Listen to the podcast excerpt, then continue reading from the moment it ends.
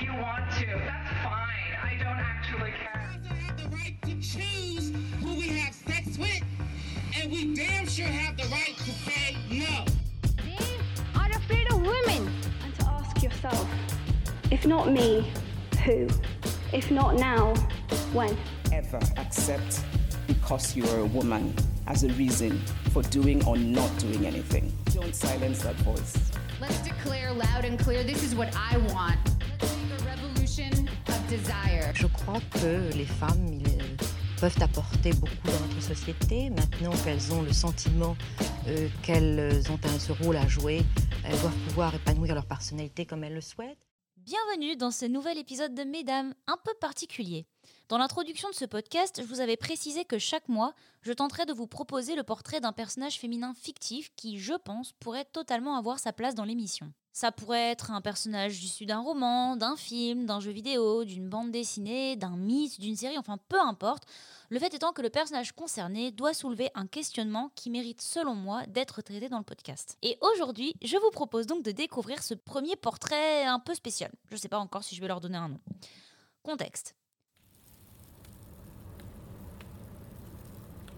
On est samedi soir, il commence à faire froid dehors, vous avez 12, 13 ou 14 ans, et comme vous n'êtes pas encore tombé dans les profondeurs abyssales de Netflix, Twitch, YouTube ou TikTok, vous vous installez devant la télé avec le reste de votre famille. Vous zappez peut-être, mais dans cette situation, vous avez de grandes chances déjà de ne pas avoir le choix sur ce que vous allez regarder, car ce sont les parents qui ont la télécommande, mais de tomber sur la trilogie du samedi.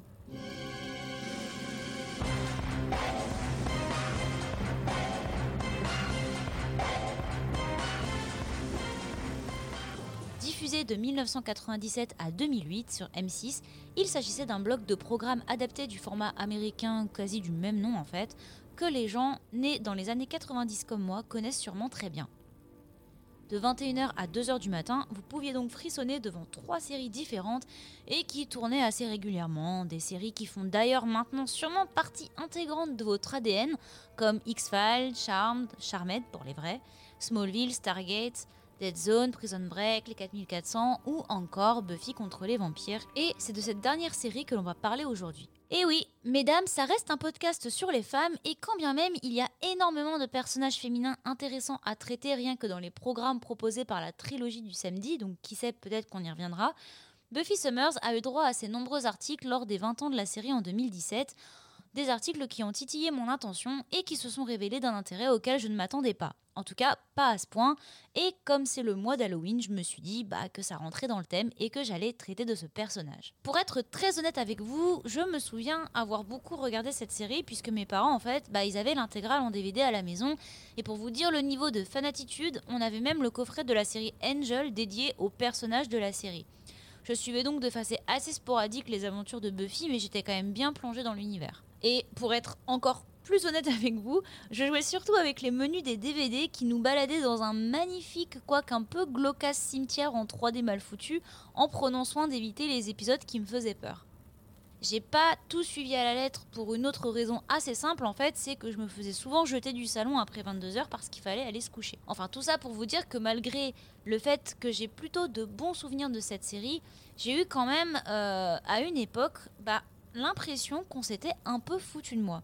Vous savez, c'est le genre d'impression qu'on a quand on se rend compte qu'une héroïne qu'on pensait badass et forte tête rentrait au final quand même bien dans les petites cases bien faites du sexisme, mais ça, on va y revenir un peu plus tard. L'important à retenir pour l'instant, c'est que j'ai été pas mal déçue, disons quelques années après le premier visionnage de la série. Mais en tout cas, si je peux apporter une petite précision sur ce ressenti maintenant, c'est qu'à ce moment-là, j'avais l'impression qu'une nana que je croyais forte et en laquelle je retrouvais des valeurs qui prenaient de l'importance dans ma vie n'était en fait qu'un cliché sexy créé par des producteurs machos et pro-male gaze en puissance. Et au final, quelques années après, des discussions, des recherches, une certaine réflexion, bam, re-switch, il s'avère que je pense réellement que Buffy est une nana forte en laquelle je retrouve des valeurs très importantes dans ma vie. Parlons donc pieux et dents pointues aujourd'hui en analysant un peu quelques aspects du personnage de Buffy Summers, interprété par Sarah Michelle Gellar.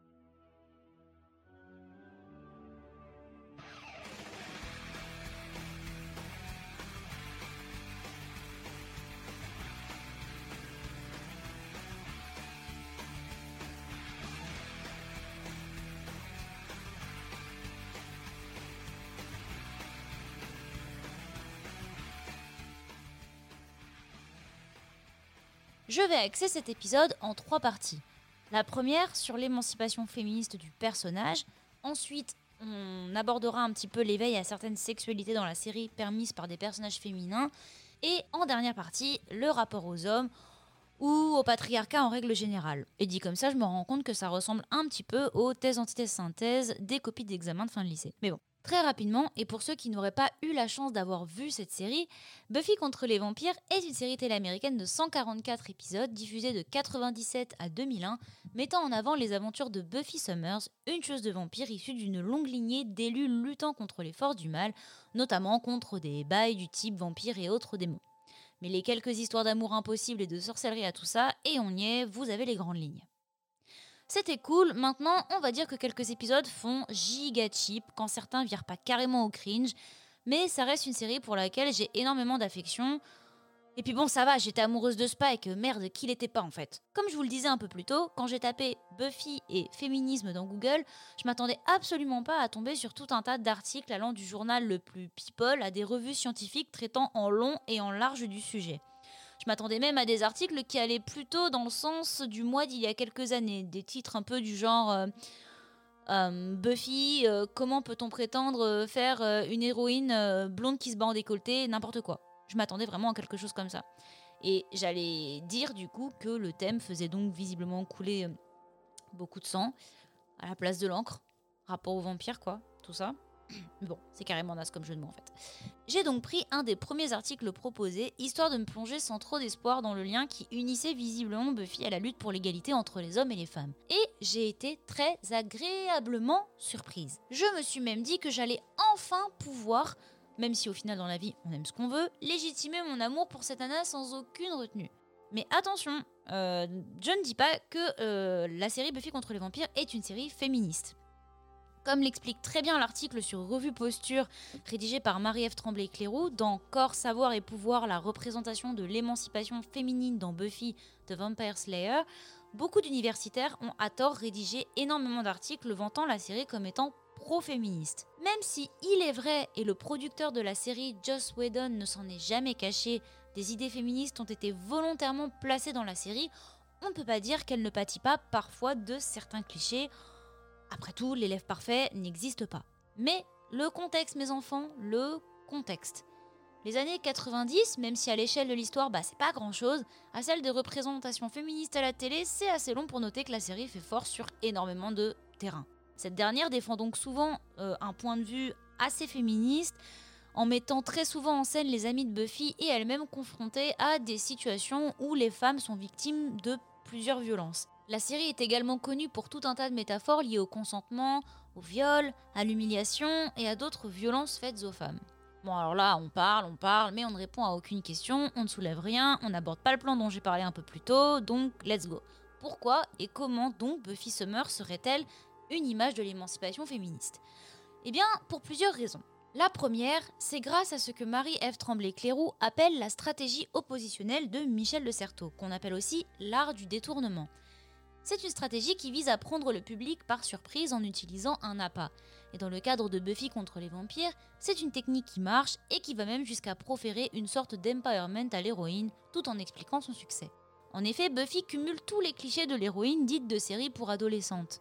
Blonde, fille unique, issue de classe moyenne, dans les stéréotypes de beauté, la série se place dans un contexte avec plein de relations amicales, amoureuses, de problèmes familiaux et scolaires, mais son aventure prend également place dans un cadre très masculin destiné d'ailleurs à des téléspectateurs plutôt qu'à des téléspectatrices. Des quêtes, des élus, des monstres, des vampires, du fantastique, des combats d'une force inhabituelle et surhumaine. Bien que les hommes qui s'adressent aux personnages de Buffy n'ont de cesse tout au long de la série de l'infantiliser, c'est bien pour ça que je répète que la série ne s'est jamais revendiquée comme étant une série féministe, mais plutôt comme un reflet de la société. Ce mix de deux univers permet de créer une sorte de surprise et sert d'appât chez le spectateur ou la spectatrice, ça dépend lequel des deux contextes en fait va nous servir d'appât, pour l'amener sur un terrain qu'il ne connaît pas, à savoir une femme dans une situation de pouvoir assez impressionnante et plutôt vue comme étant masculine. Dans un article de Combini, j'ai également pu lire tout un passage très intéressant sur la place de la sexualité dans la série. C'est mon deuxième point. Alors là, je m'éloigne un peu du personnage de Buffy Summers en lui-même, mais je trouve que c'est un sujet super intéressant et finalement en lien avec ce que le personnage de la tueuse de vampires et son entourage a pu m'apporter en tant que femme. Déjà, je me souviens que même à l'époque, je trouvais la série un peu, disons, hot. Énormément de personnages féminins ont le droit à déjà des scènes de sexe, puis plus globalement à des expériences sexuelles qui vont être utiles comme des outils de pouvoir, des découvertes de l'identité, des punitions divines, du réconfort. Pour le personnage de Buffy, le sexe, ça va plutôt se trouver dans le côté outils de pouvoir et punitions divines, avec tout le bail autour de la malédiction qui concerne son petit ami Angel et qui l'empêche de connaître le bonheur, sinon il se retrouve privé de son âme, bref, les deux peuvent pas coucher ensemble, sinon bah c'est la fin parce qu'il aura envie de la tuer, bref, c'est triste, mais bref, ça va finir par arriver anyway, bref, Dramaland. Je me souviens également de scènes notamment avec le personnage de Spike, un vampire avec qui Buffy entretient une relation d'amour-haine assez intense, où les deux veulent se tuer et ken en permanence. You ought to be careful. Enough. Get out of my way. For what?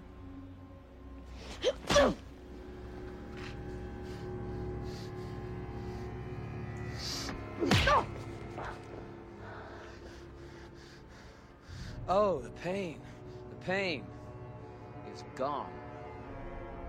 Guess what I just found out? Looks like I'm not as toothless as you thought, sweetheart. How? Don't you get it? Don't you see? You came back wrong. Dans cette relation, les scènes de sexe de ce personnage et de Buffy renvoient énormément à la notion de circlusion. Et ça, je m'en suis rendu compte super tard. C'est un terme créé en 2016 par l'artiste Binnie Adams-Zack. Binnie Adams-Zack. Très difficile à dire. Et qui renvoie au fait que c'est la personne qui pénètre, qui est active dans l'acte, et que selon ce qu'on fait, bah, cette personne active, ça peut être la femme. On pourrait donc dire que c'est le mot qui s'oppose à pénétrer, sous-entendu avec un pénis. Et du coup, je me rends compte avec un léger sourire que beaucoup de scènes de sexe dans la série mettent Buffy en position active et que ça, bah, c'était assez rare pour choquer mes petits yeux d'adolescente à l'époque. J'ai vu beaucoup de scènes de sexe dans des séries des années 90 qui auraient pu me choquer, mais je me souviens quand même particulièrement de scènes de ce type-là. Mais d'un autre côté, et ce qui m'intéresse aussi, c'est le personnage de Willow, incarné par Alison Hannigan, d'abord lycéenne, classique, puis sorcière extrêmement puissante dans la série. Partant d'une relation douce et romantique hétérosexuelle avec le jeune Oz au début de la série, elle va connaître sa bisexualité lorsqu'elle rencontrera la sorcière Tara, incarnée par Amber Benson. À travers leurs rêves et leurs séances de magie, leur relation homosexuelle fut la première à être montrée. Et pas de manière explicite, hein, la première à être montrée tout court à la télévision américaine. Ces deux personnages féminins auront donc énormément contribué à une meilleure exposition du lesbianisme à la télévision et leur relation est encore aujourd'hui louée comme une des plus belles de la série. Ce n'est ni une relation revendiquée, ni une représentation tout droit sortie de la pornographie, mais une histoire envoûtante, traitée comme n'importe quelle relation amoureuse le serait et devrait l'être, si on oublie le côté sorcellerie et un chouille moins normal. À aucun moment dans la série, le coming out d'un personnage est remis en question, et à aucun moment un autre personnage ne s'oppose à leur relation, avec comme raison l'homosexualité.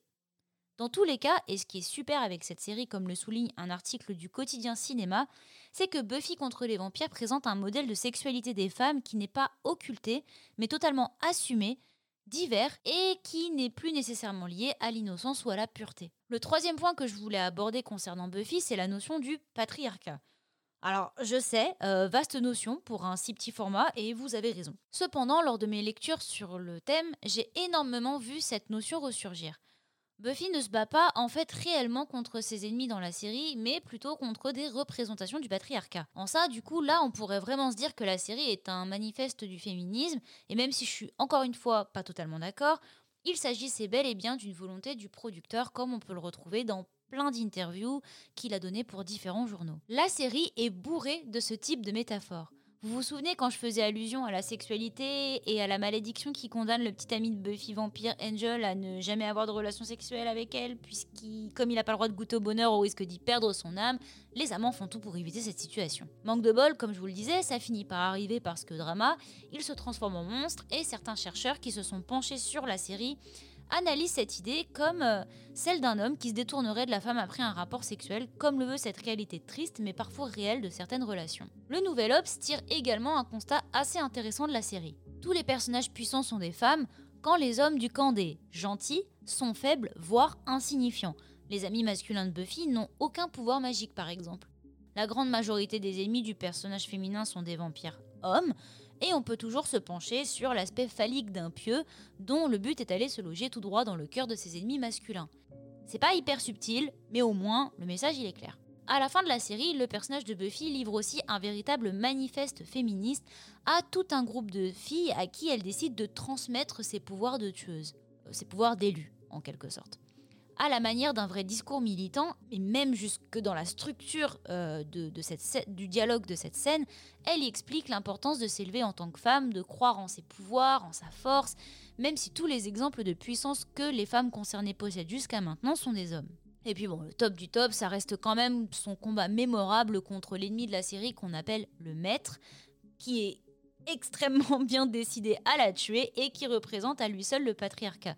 Et c'est généralement de cet ennemi-là dont parle le producteur de la série quand on lui pose la question concernant justement les représentations un petit peu patriarcales des ennemis que le personnage féminin rencontre. Mais d'autres personnages rejoignent également cette métaphore et s'ils ne représentent pas à eux seuls tout un système d'oppression où l'homme exerce un pouvoir de supériorité, qu'il soit d'ordre social, politique ou religieux sur la femme, ils reflètent quand même une image assez réaliste de la misogynie et du sexisme ordinaire, comme le maire, Caleb, les gentlemen. On peut trouver énormément de degrés de lecture dans Buffy, mais l'analogie d'une lutte contre le patriarcat reste, comme vous pouvez l'entendre, un élément sur lequel beaucoup de gens s'accordent et qui, avec le recul et les paroles qui se libèrent sur le sujet, est beaucoup plus évident au visionnage maintenant qu'il ne l'était il y a 20 ans. Pour terminer, j'aimerais parler plus personnellement de ce que m'a apporté le personnage de Buffy Summers.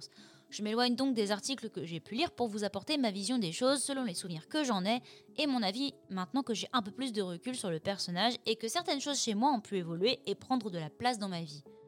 Je suis tellement, mais tellement contente de pouvoir faire cet épisode.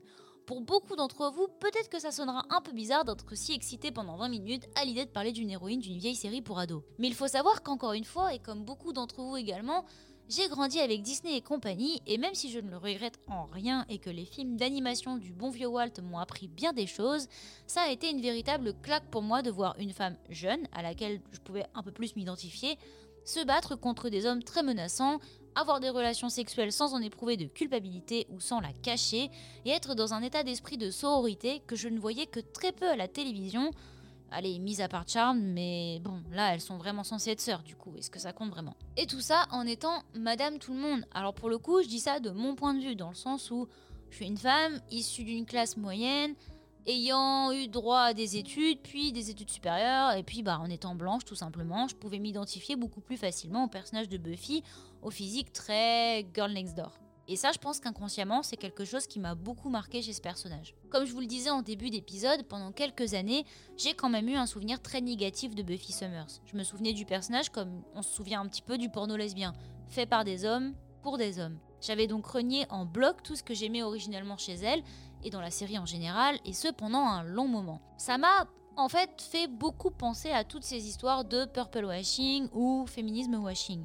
Ce sont des notions qui consistent à feindre de rejoindre une cause, ici le féminisme, pour servir un tout autre but, généralement marketing. Dans l'essai Féminisme et pop culture de Jennifer Padjemi et dans l'article du webzine féministe Les ours à plumes, on retrouve beaucoup d'exemples de ce type, comme la série Girlboss, qui, bien que mettant en scène le personnage audacieux et future créatrice de la marque Nastigal, renvoie exactement au mythe capitaliste et masculin d'une success story super agressive qui est vue comme étant la seule solution au problème homme-femme. La série Les Nouvelles Aventures de Sabrina, qui se dit quand même assez ouvertement féministe, notamment à travers la notion de sorcellerie, cantonne quand même certains personnages ni blancs, ni hétéros, ni cisgenres au rôle de meilleurs amis de l'héroïne. Emily Paris et son héroïne ne font également rien contre le harcèlement, le sexisme au travail et cette idée bien ancrée dans nos inconscients de rivalité féminine pour exister. Le jeu de la dame dépeint aussi la dépression d'une femme maquillée, coiffée et épilée. What the fuck ? Mais bon, elle pleure et elle boit du whisky, alors j'imagine que les petites traces de mascara de tristesse rattrapent le truc. Toutes ces séries, même si j'en ai vu et beaucoup apprécié certaines, contribuent sous couvert du féminisme blanc un argument marketing pour attirer un public déjà sensible à ces questionnements. Et c'est encore plus marrant de se dire que ces séries sont quand même diffusées par Netflix, grand prêcheur du féminisme et de l'ouverture d'esprit qui a l'audace de nous diffuser 365 jours à côté de ça. Bon là je m'éloigne un petit peu du sujet. Tout ça pour vous dire que j'avais très peur de ranger Buffy dans cette catégorie de personnages et en fait non. Pour le coup, c'était plutôt l'inverse. Derrière des boucles blondes, un physique très normé et un scénario à faire tourner de l'œil Nolan, Buffy a su, au travers de toutes ses aventures et de ses métaphores que je n'ai réussi à lire que tardivement, à me faire passer des messages forts sur des sujets assez mal exploités dans les années 90 et malheureusement parfois toujours aujourd'hui. Pour maintenant, je dois vous avouer que c'est une série qui a assez mal vieilli. Même si dans le fond, les idées sont toujours là, bien qu'une mise en contexte s'applique puisqu'on a quand même la chance d'avoir un peu plus de bonnes représentations de personnages féminins forts et intéressants à l'écran ainsi que d'autres types de sexualité. Esthétiquement, les combats, les effets sonores, vous allez rigoler un petit peu je pense. Mais bon, le générique lui, il claque toujours autant et puis moi perso, après des années, j'aime toujours autant Spike. Non mais sérieusement, ils ont défoncé un building en... Enfin bref. On se retrouve très vite pour un prochain épisode de Mesdames. Et si vous ne savez pas quoi mater en ce mois d'Halloween, la jolie ville de Sunnydale n'attend plus que vous. A bientôt pour un nouvel épisode de Mesdames. Si vous avez aimé cet épisode de Mesdames, n'hésitez pas à vous abonner au podcast via l'application de podcast que vous utilisez et à me laisser un commentaire et 5 étoiles sur Apple Podcast. C'est ce qui m'aidera à faire connaître le projet et je vous en serai grandement reconnaissante. Merci.